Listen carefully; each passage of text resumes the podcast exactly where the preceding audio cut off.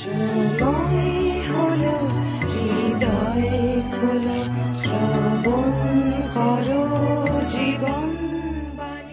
সাদর অভ্যর্থনা জানিয়ে আজকে জীবনবাণী অনুষ্ঠান শুরু করছি।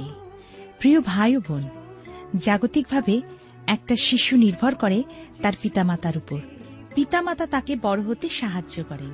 ঠিক তেমনিভাবে পিতা ঈশ্বর আমাদের দিকে দুহাত বাড়িয়ে রয়েছেন, যেন আমরা কেবলমাত্র তাঁরই উপর নির্ভর করে আত্মিক জীবনে সত্যের নতুনতায় বৃদ্ধি লাভ করতে পারি। প্রিয় বন্ধু, এই জগতে চলতে গেলে আপনি কার উপর নির্ভর করবেন, জগতের না ঈশ্বরের? সিদ্ধান্ত আপনার। তাহলে শুনুন আজকের জীবনবাণীর আলোচনা।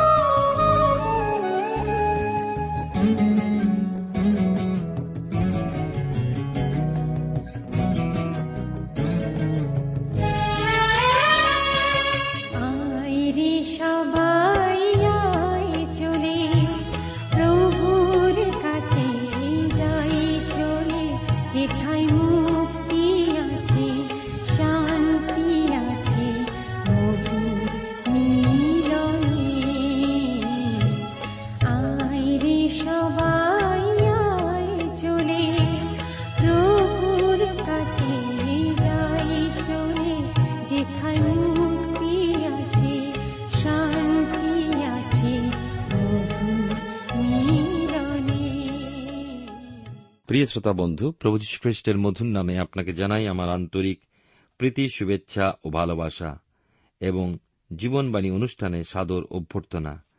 আজকের এই অনুষ্ঠানে আমি আপনাদের কাছে বাইবেলের পুরাতন নিয়মে দ্বিতীয় শমূয়েল থেকে আলোচনা শুরু করব। এই অনুষ্ঠান শুনতে শুনতে আপনার মনে যদি কোনো প্রশ্ন আসে অথবা প্রভু যীশু খ্রিস্ট সম্পর্কে আপনি আরও জানতে চান, তবে নিশ্চয়ই করে আমাদের লিখে জানাবেন। আমাদের ঠিকানাটা চটপট লিখে নিন। আমাদের ঠিকানা Jibanbani, T W R India, post box number এক ছয় নয় দুই পাঁচ, কলকাতা সাত লক্ষ চৌত্রিশ। আবার বলছি, Jibanbani, T W R India, post box number এক ছয় নয় দুই পাঁচ, কলকাতা সাত শূন্য শূন্য শূন্য তিন চার। প্রিয় শ্রোতা বন্ধু, আপনি জীবনবাণীর অনুষ্ঠান শুনছেন। এই অনুষ্ঠানে আমি আপনাদের কাছে আজকের আলোচনা করব দ্বিতীয় শমূয়েল তার দুইয়ের অধ্যায় তিন পদ থেকে। যদি আপনার সামনে বাইবেল আছে তবে আমার সঙ্গে দয়া করে খুলবেন। লেখা আছে এখানে চারশো চুয়াত্তর পৃষ্ঠায় আমাদের পাঠের আরম্ভ, আর দাউদ প্রত্যেকের পরিবারের সহিত আপন সঙ্গীগণকে লইয়া গেলেন, তাহাতে তাহারা হিব্রনের নগর সমীয়ে বাস করিল। গত অনুষ্ঠানে আমরা শুনেছি যে ঈশ্বরের আদেশের অপেক্ষায় তিনি ছিলেন, যে তিনি কোথায় যাবেন, এবং ঈশ্বরের কাছ থেকে সেই আদেশ লাভ করে তিনি চলেছেন হিব্রনের দিকে শিকলক ছেড়ে। এবং গত অনুষ্ঠানে আমরা শুনেছি একথাও যে তাঁর দুই স্ত্রী জিসরেলিয়া, অহিনোম ও কর্মিলীয় নবলের বিধবা অবিগল সেই স্থানে গমন করলেন। আজকের আমরা আলোচনায় যাওয়ার পূর্বে আসুন আমরা ঈশ্বরের হাতে সমর্পিত হয়ে প্রার্থনায় যাই। প্রেমময় পিতা ঈশ্বর, তোমার পবিত্র নামে ধন্যবাদ করি। তোমার অসীম করুণায় আমরা একটি নতুন দিন দেখতে পেয়েছি, নতুন সুযোগ আমরা পেয়েছি। প্রতিটি দিন তোমার আশীর্বাদ করুণায় আমরা জীবনযাপন করে চলেছি।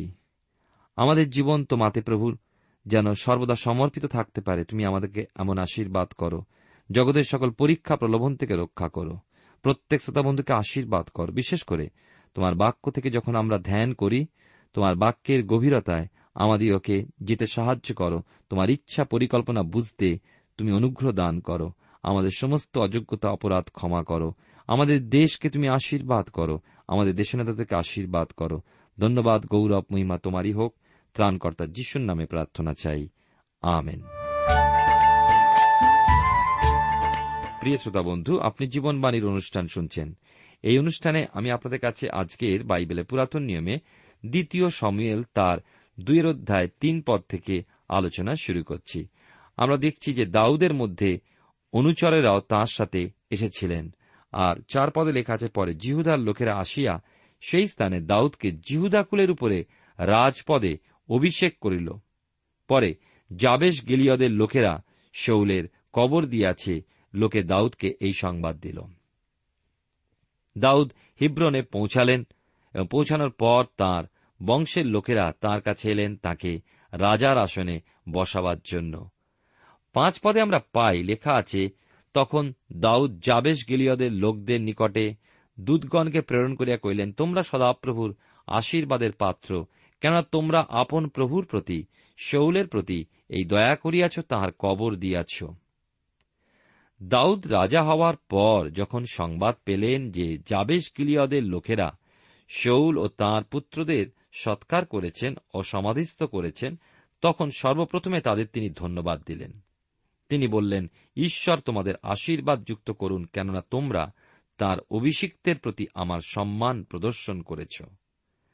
দাউদ শৌলকে বধ করে রাজা হবার সুযোগ পেয়েও অভিষিক্তের প্রতি তিনি সম্মান প্রদান করেছিলেন। দাউদ লোক হিসাবে অতি চমৎকার ছিলেন, সব দিক দিয়ে সুন্দর জীবনযাপন করেছিলেন। যদিও মেঘ যেমন সূর্যকে মাঝে মাঝে ঢেকে ফেলে, তাঁর জীবনেও পাপ কখনো কখনো তার ব্যক্তিত্বকে ঢেকে দিয়েছিল, তবে সেটা ক্ষণস্থায়ী এবং ঈশ্বর তার পাপের সাজা দিয়েছিলেন। আসুন আমরা আসি দ্বিতীয় শমূয়েল তার দুইয়ের অধ্যায় ছয় সাত পদে। এখানে লেখা আছে, অতএব সদাপ্রভু তোমাদের প্রতি দয়া ও সত্য ব্যবহার করুন, এবং তোমরা এই কর্ম করিয়াছ, এই জন্য আমিও তোমাদের প্রতি সদায়াচরণ করিব। অতএব এখন তোমাদের হস্ত সকল হোক, সবল হোক ও তোমরা বিক্রমশালী হও, কেননা তোমাদের প্রভু শৌল মরিয়াছেন, আর জিহুদার কুল আপনাদের উপরে আমাকে রাজপদে অভিষেক করিয়াছে। দাউদ যাবেশ গিলিয়দের লোকদের আরও বললেন যে তোমাদের রাজা শৌল তো মারা গিয়েছেন, আর তোমরা নিরাশ হইও না, তোমরা সাহস করো, শক্তিশালী হও, তোমরা জেনো যে জিহুদা কুল আমাকে রাজা করেছেন। আট নয় পদে দেখি লেখা আছে, এখানে ইতিমধ্যে নেরের পুত্র অবনের শৌলের সেনাপতি শৌলের পুত্র ইশবসতকে ওপারে মহনিয়মে লইয়া গেলেন, আর গিলিয়দের অসুরীয়দের এবং জিসিওলের ইফ্রাইমের ও বিন্যামিনের এবং সমস্ত ইসরায়েলের উপরে রাজা করিলেন। ইসরায়েলের রাজ্যে বিভক্ত হওয়ার প্রথম রেখা দেখা গেল। অবশ্য এই বিষয়টা পরিপূর্ণতা লাভ করেছিল। আমরা দেখি সলোমনের মৃত্যুর পর আমরা দেখতে পাই যে তাঁর পুত্রের রাজত্বকালে আর শৌলের সেনাপতি অবনের কি করল, শৌলের পুত্র ইশবসতকে ওপারে মহনিয়মে নিয়ে গিয়ে তাকে ইসরায়েলের রাজা ঘোষণা করল। সুতরাং ইসরায়েল দেশ উত্তর ও দক্ষিণে ভাগ হল।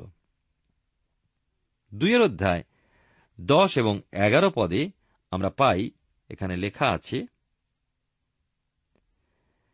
শৌলের পুত্র ইশবসত চল্লিশ বৎসর বয়সে ইসরায়েলের উপরে রাজত্ব করিতে আরম্ভ করেন এবং দুই বৎসর রাজত্ব করেন, কিন্তু জিহুদাকুল দাউদের পশ্চাৎগামী ছিল।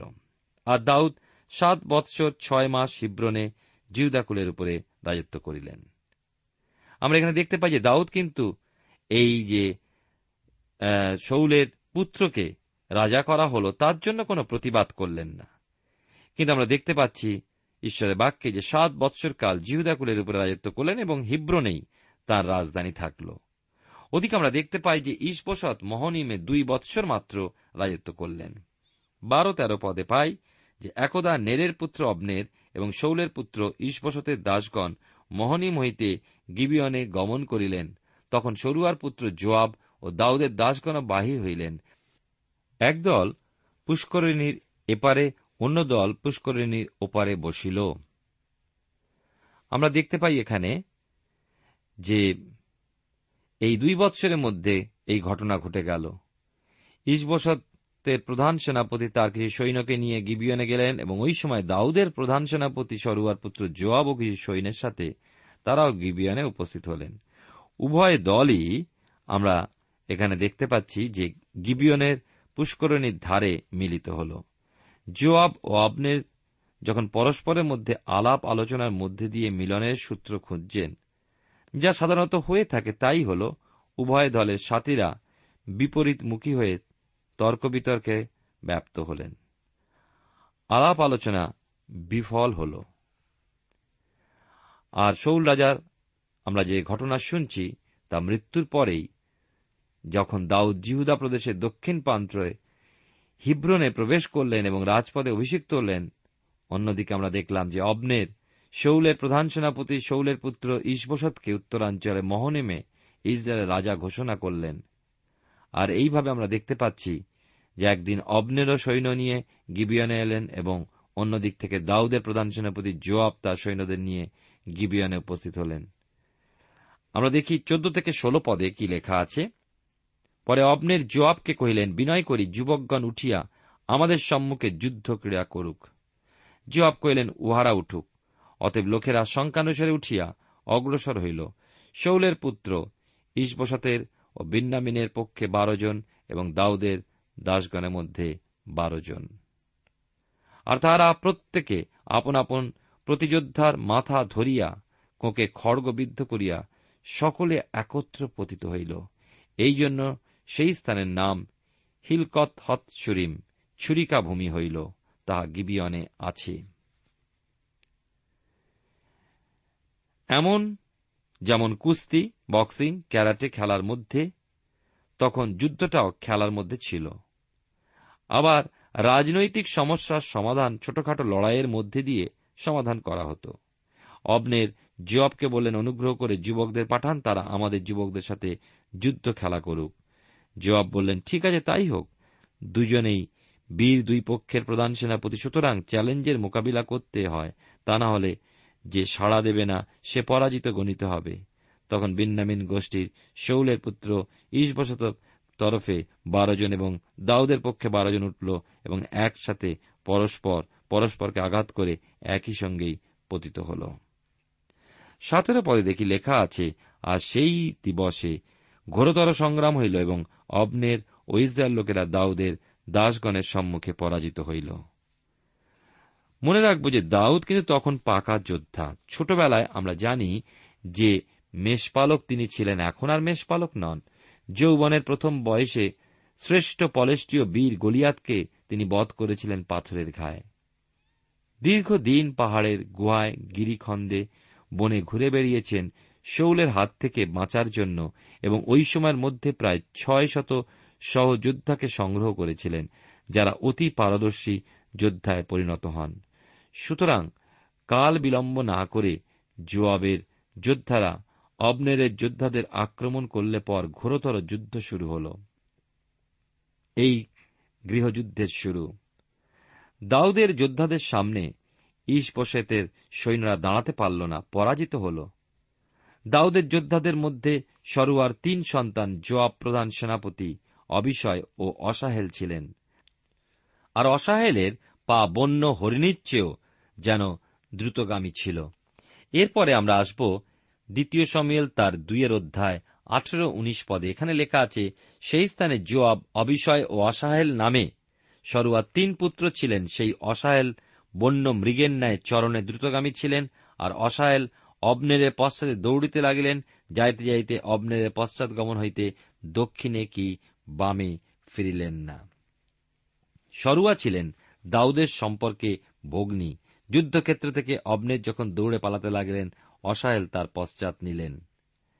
আর তারপরে দেখি কুড়ি থেকে তেইশ পদে, পরে অব্নের পশ্চাৎ দিকে ফিরিয়া বলিলেন, তুমি কি অসাহেল? তিনি উত্তর করিলেন, আমি সেই। অব্নের তাহাকে কহিলেন, তুমি দক্ষিণে কি বামে ফিরিয়া এই যুবকগণের কোন একজনকে ধরিয়া তাহার শয্যা গ্রহণ করো। কিন্তু অসাহেল তাঁর পশ্চাৎগমন হইতে ফিরিতে সম্মত হইলেন না।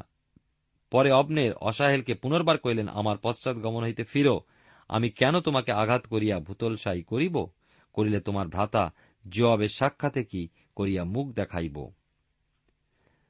তথাপি তিনি ফিরিতে সম্মত হইলেন না। অতএব অব্নের বর্ষার গোড়া তাহার উদরে এমন বিদ্ধ করিলেন যে বর্ষা তাহার পৃষ্ঠ দিয়া বাহির হইল, তাহাতে তিনি সেখানে পড়িয়া গেলেন, সেই স্থানেই মরিলেন। এবং যত লোক অসাহেলের পতন ও মরণস্থানে উপস্থিত হইল, সকলেই দাঁড়াইয়া রহিল। আমরা দেখি যে অব্নের বারে বারে অসাহেলকে সাবধান করে দিতে লাগলেন যে আমার পেছনে এসো না, কিন্তু অসাহেল অব্নের কথায় কান দিলেন না। শেষে অব্নের হঠাৎ ঘুরে অসাহেলের পেটের মধ্যে বর্ষার গোড়া এমনভাবে প্রবেশ করলেন যে বর্ষার গোড়া পিঠের অপর দিকে বার হল এবং অসাহেল সেখানেই পড়ে মরলেন। অব্নের যোয়াবের ভাইকে বধ করলেন। সুতরাং যোয়াবের হৃদয় প্রতিহিংসায় ভরে গেল। পরে আমরা দেখব যোয়াব শেষ পর্যন্ত প্রতিশোধ নিয়েছিলেন। চব্বিশ থেকে বত্রিশ পদ, দ্বিতীয় শমূয়েল তার দুইয়ের অধ্যায় চব্বিশ থেকে বত্রিশ পদে লেখা আছে, কিন্তু যোয়াব ও অবিষয় অব্নেরের পশ্চাতে পশ্চাতে তাড়া করিয়া গেলেন। সূর্যাস্তকালে গিবিয়ন প্রান্তরগামী পথের নিকটবর্তী গৃহের সম্মুখস্থ অম্মা গিরির কাছে উপস্থিত হইলেন। আর বিন্যামিন সন্তানগণ অব্নেরের পশ্চাতে একত্র দলবদ্ধ হইয়া এক গিরির শৃঙ্গে দাঁড়াইয়া রইল। তখন অব্নের যোয়াবকে ডাকিয়া কহিলেন, খড়গ কি চিরকাল গ্রাস করিবে? অবশেষে তিক্ততা হইবে, ইয়া কি জানো না? অতএব তুমি আপন ভাতৃগণের পশ্চাৎগমন হইতে ফিরিতে আপন লোকদিকে কতকাল আজ্ঞা না দিয়া থাকিবে? যোয়াব কহিলেন, জীবন্ত ঈশ্বরের দিব্য, তুমি যদি কথা না বলিতে তবে লোকে প্রাতঃকালেই চলিয়া যাইত, আপন আপন ভ্রাতার পশ্চাতে পশ্চাতে যাইত না। পরে যোয়াব তুরি বাজাইলেন, তাতে সমস্ত লোক স্থগিত হইল। ইসরায়েলের পশ্চাতে আর তাড়া করিল না, যুদ্ধ আর করিল না। পরে অব্নের ও তাহার লোকেরা অরাবাত অলমি দিয়া সেই সমস্ত রাত্রি চলিয়া জর্দন পার হইলেন এবং সমুদয় বিথন দিয়া মহানিয়মে উপস্থিত হইলেন। আর যোয়াব অব্নেরে পশ্চাৎগমন হইতে ফিরিলেন। পরে সমস্ত লোককে একত্র করিলে দাউদের দাসগণের মধ্যে উনিশ জনের ও অসাহেলের অভাব হইল, কিন্তু দাউদের দাসগণের আঘাতে বিন্যামিনের ও অব্নেরের লোকদের তিন শত ষাট জন মরিয়াছিল। পরে লোকেরা অসাহেলকে তুলিয়া লইয়া বৈতলেমে তাহার পিতার কবরে কবর দিল। পরে যোয়াব তাহার লোকেরা সমস্ত রাত্রি গমন করিয়া প্রভাতকালে হিব্রনে উপস্থিত হইলেন।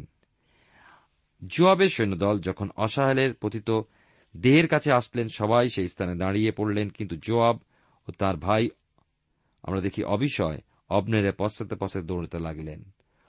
অব্নেরের সৈন্যদল ও তার পশ্চাতে জড়ো হল। তখন অব্নের যোয়াবকে বলেন, ভাই ভাই, এই যুদ্ধ কি বন্ধ করবে না? যোয়াব উত্তর দিয়ে বললেন, তুমি যদি যুদ্ধ না চাইতে যুদ্ধ হতো না, সকাল হলে আমার লোকেরা চলে যেত। শেষ পর্যন্ত যোয়াব যুদ্ধ বন্ধের সংকেত দিলে পর যুদ্ধ বন্ধ হল। দাউদের যোদ্ধারা মাত্র সাঁত্রিশ জন মারা গিয়েছিল, কিন্তু অব্নেরের তিনশো ষাট জন মারা গেল। যোয়াব তার ভাই অসালের দেহ নিয়ে ফিরে গেলেন এবং বৈতলেমে তার পিতার কবরে কবর দিলেন।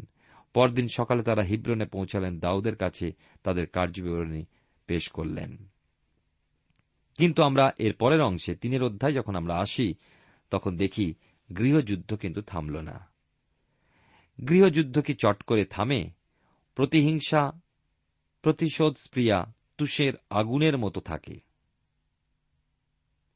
বাতাস পেলেই তা জ্বলে ওঠে। অপরদিকে কিন্তু গৃহযুদ্ধের প্রভাবে জাতিকে দুর্বল করে দেয়। অবশ্য দাউদের শক্তি ক্রমশ বাড়তে লাগল। ইশবোশতের সাথে শৌলের প্রধান সেনাপতি অব্নেরের মতবিরোধ প্রকট হয়ে উঠল এবং অব্নের মনক্ষুণ্ণ হয়ে ইশবোশতকে ত্যাগ করে দাউদের কাছে এলেন। দাউদের প্রধান সেনাপতি যোয়াব অব্নেরকে দাউদের কাছে আসতে দেখে সন্দেহ করলেন এবং সুযোগ মতো তাকে বধ করলেন। আমরা তিনের অধ্যায় এবারে আসছি। এবারে দ্বিতীয় শমূয়েল তিনের অধ্যায় দেখব দাউদের বল বৃদ্ধি, অব্নেরের মৃত্যু। লেখা আছে এক পদে যে শৌলের কুলে ও দাউদের কুলে পরস্পর অনেকদিন যুদ্ধ হইল, তাহাতে দাউদ বলবান হইয়া উঠিতে লাগিলেন, কিন্তু শৌলের কুল ক্ষীণ হইয়া পড়িতে লাগিল। দাউদ সাড়ে সাত বৎসর কাল হিব্রনে রাজত্ব করেছিলেন। গৃহযুদ্ধের জন্য দেশের অবস্থা ক্রমশ খারাপ হয়ে পড়ছিল। আমদানি রপ্তানি দুর্বল হচ্ছিল, পণ্য সম্বলের অভাব দেখা দিতে লাগল। দুই পদ থেকে পাঁচ পদে পাই তিনের অধ্যায় দ্বিতীয় শমূয়েলে। লেখা আছে এখানে, আর হিব্রনে দাউদের কয়েকটি পুত্র জন্মিল। তার জ্যেষ্ঠ পুত্র অম্মন, যে জিসিয়েলিয়া অহিনহমের সন্তান। তাহার দ্বিতীয় পুত্র কিলাব, সে কর্মিলীয় নাবলের বিধবা অবিগলের সন্তান। তৃতীয় অবশালম, সে গশুরের তলময় রাজার কন্যা মাখার সন্তান। চতুর্থ আদনীয়, সে হগিতের সন্তান। পঞ্চম সফটীয়, সে অবিটলের সন্তান। এবং ষষ্ঠ জিত্রিয়ম, সে দাউদের স্ত্রী ইগলার সন্তান। দাউদের এই সকল পুত্রের জন্ম হিব্রনে হইল। দাউদের যে দুইয়ের অধিক স্ত্রী ছিল, অন্যান্য স্ত্রীদের নিয়ে দাউদের অসুবিধাও পরে হয়েছিল। আর সে তো হবেই, কেননা ঈশ্বর বহুপত্নীর পক্ষপাতী নন।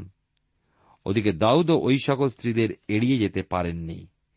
হিব্রনে রাজত্ব করাকালে দাউদের ছয় স্ত্রীর ছয়টি পুত্র সন্তান হয়েছিল, এবং এদের মধ্যে অবশালোম নামে পুত্রটির প্রতি দাউদ বিশেষ নজর রেখেছিলেন যে ভবিষ্যতে তাকেই রাজা করবেন। কিন্তু ওই অবশালোমই পিতার বিদ্রোহী হয়ে যুদ্ধক্ষেত্রে প্রাণ হারিয়েছিলেন। দাউদের প্রধান সেনাপতি যোয়াব তাকে বধ করেন। দাউদ এ বিষয়ে খুবই মর্মাহত হয়েছিলেন, শোক প্রকাশও করেছিলেন। ওই অবশালোম দাউদের স্ত্রী মাখার। এই মাখা ছিলেন গসুরীয় রাজার মেয়ে। আমরা যদি প্রথম শমূয়েল তার সাতাশের অধ্যায় আট এবং নয় পদ পড়ি, দেখব দাউদ যখন পলেষ্টীয় রাজা আকিশের আশ্রয় ছিলেন, তখন তার অনুচরদের সাথে নিয়ে গসুরীয়, গ্রীসীয় ও আমালেকীয়দের আক্রমণ করে সমস্ত স্ত্রী পুরুষকে হত্যা করতেন এবং পশুপাল, ধন, রত্ন, খাদ্য সামগ্রী লুট করে নিতেন। আমাদের দৃষ্টিতে দাউদ এটা ভালো কাজ করতেন না। যাই হোক, গসুরীয় রাজাকে বধ করে দাউদ তার কন্যাকে নিয়ে আসেন এবং পরে স্ত্রীরূপে গ্রহণ করেন। পরবর্তীকালে ঈশ্বর দাউদের কৃত পূর্ববর্তী পাপের জন্য অবশালোমের মধ্যে দিয়েই দাউদকে শাস্তি প্রদান করেছিলেন, আর তা আমাদের জন্য একটা শিক্ষণীয় বিষয়। আমরা আগে দেখেছি যে দাউদ হিব্রনের রাজা হলে পর শৌলের প্রধান সেনাপতি অবনের শৌলের পুত্র ইশবসতকে মহনিয়মে ইসরায়েলের এগারো গোষ্ঠীর উপরে রাজা করেছিলেন। রাজা শৌলের এক উপপত্নী ছিল, তার নাম রিস্পা, সে আয়ার কন্যা। রাজা ইশবসত একদিন সেনাপতি অবনেরকে ভৎসনা করে বললেন, তুমি কোন সাহসে শৌলের উপপত্নী রিস্পার কাছে গিয়েছিলে? সে আমার পিতার উপপত্নী। অবনের ইশবসতের অপেক্ষা বয়সে অনেক বড়, অভিজ্ঞ এবং বীর। সুতরাং রাজার কথা নিজেকে খুবই অপমানিত করল সে, এবং রাজাকে ছেড়ে দাউদের আশ্রয় যাওয়া মনস্থ করল। অবশ্য অবনের ওই সিদ্ধান্ত নিয়ে ভুলই করেছিল। তিনের অধ্যায় আমরা সাত এবং আট পদে এবারে দেখি কি লেখা আছে। দ্বিতীয় শমূয়েল তার তিনের অধ্যায় থেকে আমরা আলোচনা করছি এখন। কিন্তু অয়ার কন্যা রিস্পা নাম্নী এক স্ত্রী শৌলের উপপত্নী ছিল। ইশবসত অবনেরকে কহিলেন, তুমি আমার পিতার উপপত্নীর কাছে কেন গমন করিয়াছ? ইশবসতের এই কথায় অবনের অতিশয় ক্রুদ্ধ হইয়া কহিলেন, আমি কি জিহুদার পক্ষীয় কুকুরমুণ্ড? অদ্য পর্যন্ত আমি তোমার পিতা শৌলের কুলের প্রতি, তার ভাতৃগণ ও বন্ধুগণের প্রতি দয়া করিতেছি এবং তোমাকে দাউদের হস্তে সমর্পণ করি নাই, তবু তুমি অদ্য ওই স্ত্রীলোকের বিষয় আমাকে অপরাধী করিতেছ। রাজার উত্তরাধিকারী যে অধিকার, সেই অধিকারে হস্তক্ষেপ করা অবনের পক্ষে ঠিক কাজ হয়নি। উপরন্তু রাজা ইশবসতের উপরে ক্রুদ্ধ হওয়াটাও ঠিক হয়নি, কেননা অবনের রিস্পাকে নিজের হারেমে নিয়ে যান। যথার্থ বিচার করতে গেলে ইশবসত অন্যায় কথা কিছু বলেননি, কেননা সাময়িকভাবে অবনেরের নৈতিক পতন হয়েছিল। তিনের অধ্যায় নয় থেকে এগারো পদের মধ্যে আমরা পাই, এখানে ঈশ্বর অবনেরকে অমুক ও ততোধিক দণ্ড দিউন, যদি দাউদের বিষয় সদাপ্রভু যে দিব্য করিয়াছেন আমি তদনুসারে কর্ম না করি। শৌলের কুল হইতে রাজ্য লইয়া দান অবধি বেরশেবা পর্যন্ত ইসরায়েলের উপরে ও জিহুদার উপরে দাউদের সিংহাসন স্থাপনের চেষ্টা না করি। তখন তিনি অবনেরকে আর এক কথাও কইতে পারিলেন না, কারণ তিনি তাহাকে ভয় করিতেন। অবনের অতিরিক্ত মাত্রায় ক্রুদ্ধ হয়ে রাজাকেই ভীতি প্রদর্শন করে বললেন, আমি কি আপনাকে রাজা করিনি?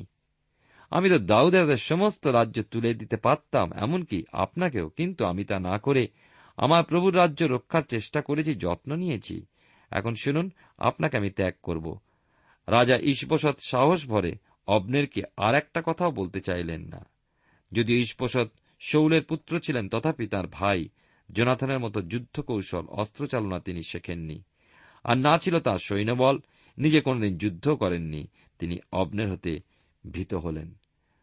প্রিয় শ্রোতা বন্ধু, প্রিয় ভাই ও বোন, আপনি বাইবেলের পুরাতন নিয়মে দ্বিতীয় শমূয়েল তার তিনের অধ্যায় থেকে আলোচনা শুনছেন। তার বারো এবং তেরো পদে এই কথা লেখা আছে, পরে অব্নের আপনার পক্ষে দাউদের নিকটে দূতগণকে পাঠাইয়া কহিলেন, এই দেশ কাহার? আরও করেন, আপনি আমার সহিত নিয়ম করুন, আর দেখুন সমস্ত ইসরায়েলকে আপনার পক্ষে আনিতে আমার হস্ত আপনার সহকারী হইবে। দাউদ কহিলেন, ভালো, আমি তোমার সহিত নিয়ম করিব, কেবল একটি বিষয় আমি তোমার কাছে চাই, যখন তুমি আমার মুখ দেখিতে আসিবে তখন শৌলের কন্যা মিখলকে না আনিলে আমার মুখ দেখিতে পাইবে না। অব্নের জানতেন যে তিনি যদি দাউদের কাছে কোন প্রস্তাব পাঠান তিনি নিশ্চয়ই শুনবেন। অব্নের দূতেরা যখন দাউদকে বললেন যে অব্নের তার সাক্ষাৎ প্রার্থী, দাউদ বললেন, আমি অবশ্যই তার কথা শুনব, কিন্তু আমার একটি শর্ত। সে শর্ত কি? যে অব্নের আমার কাছে আসবার সময় আমার প্রথম স্ত্রী শৌলের কন্যা মিখলকে সাথে আনবে, তাহলে সে আমার মুখ দেখবে। আপনারা জানেন যে গলিয়াতকে বধ করার পর শৌল তার কন্যা মিখলকে দাউদের স্ত্রীরূপে দিয়েছিলেন, কিন্তু দাউদকে শত্রুরূপে ঘৃণা করাতে ও বধ করতে মনস্থ করাতে দাউদ যখন পালালেন, শৌল ক্রোধ ভরে মিখলকে পলটিল নামে এক যুবককে দিয়ে দিয়েছিলেন। দাউদ অব্নেরের দূতদের হাতে ইশবসতকে সংবাদ দিলেন যে আমার প্রথম স্ত্রী মিখলকে আনিয়ে দাও। এর পরের অংশ আমরা আগামী অনুষ্ঠানে শুনব। আসুন আমরা এই সময় ঈশ্বর হাতে সমর্পিত হয়ে প্রার্থনায় যাই। পরম প্রেমময় পিতা ঈশ্বর, তোমার পবিত্র নামে ধন্যবাদ করি। প্রভু, এই ইতিহাসের বুকে তোমার আশ্চর্য ক্রিয়াকর্ম আমাদেরকে অবাক করে।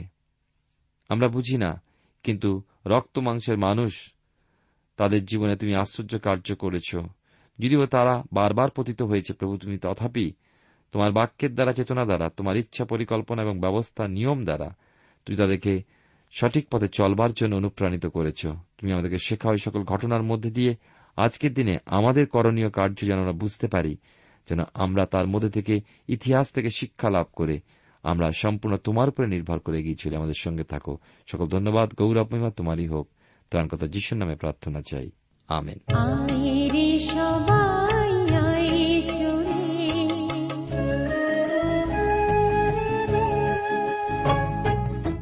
প্রিয় শ্রোতা বন্ধু, এতক্ষণ শুনলেন বাইবেল থেকে জীবনবাণীর আজকের আলোচনা। আমাদের অনুষ্ঠান কেমন লাগলো? যদি এই বিষয়ে আপনি আরো কিছু জানতে চান এবং আপনার যদি বাইবেল না থাকে, তাহলে বাইবেল ছাড়া এই অনুষ্ঠান আপনি কেমনভাবে বুঝতে পারছেন, আমাদের ঠিকানায় শীঘ্রই লিখে জানান। আমরা খুব খুশি হব যদি আপনি চিঠির সাহায্যে বা ফোনে, এস এম এস এ অথবা ইমেলের সাহায্যে আমাদের সাথে যোগাযোগ করেন। আমাদের ঠিকানা হল Jibanbani, T W R India, post box number এক ছয় নয় দুই পাঁচ, কলকাতা সাত লক্ষ চৌত্রিশ। আবার বলছি, Jibanbani, T W R India, post box number এক ছয় নয় দুই পাঁচ, কলকাতা সাত শূন্য শূন্য শূন্য তিন চার। আমাদের ইমেলের ঠিকানা হল Bengali TTV at radio eight eight two dot com. আবার বলছি, Bengali TTV at radio eight eight two dot com. আমাদের phone number two four three eight double zero four five, two four three eight double zero four five, এবং আমাদের mobile নাম্বারটা লিখে নিন nine four double three four nine seven two three five. আবার বলছি, nine four double three four nine seven two three five. আজকের সময় এখানেই শেষ, বিদায় নিচ্ছি, নমস্কার।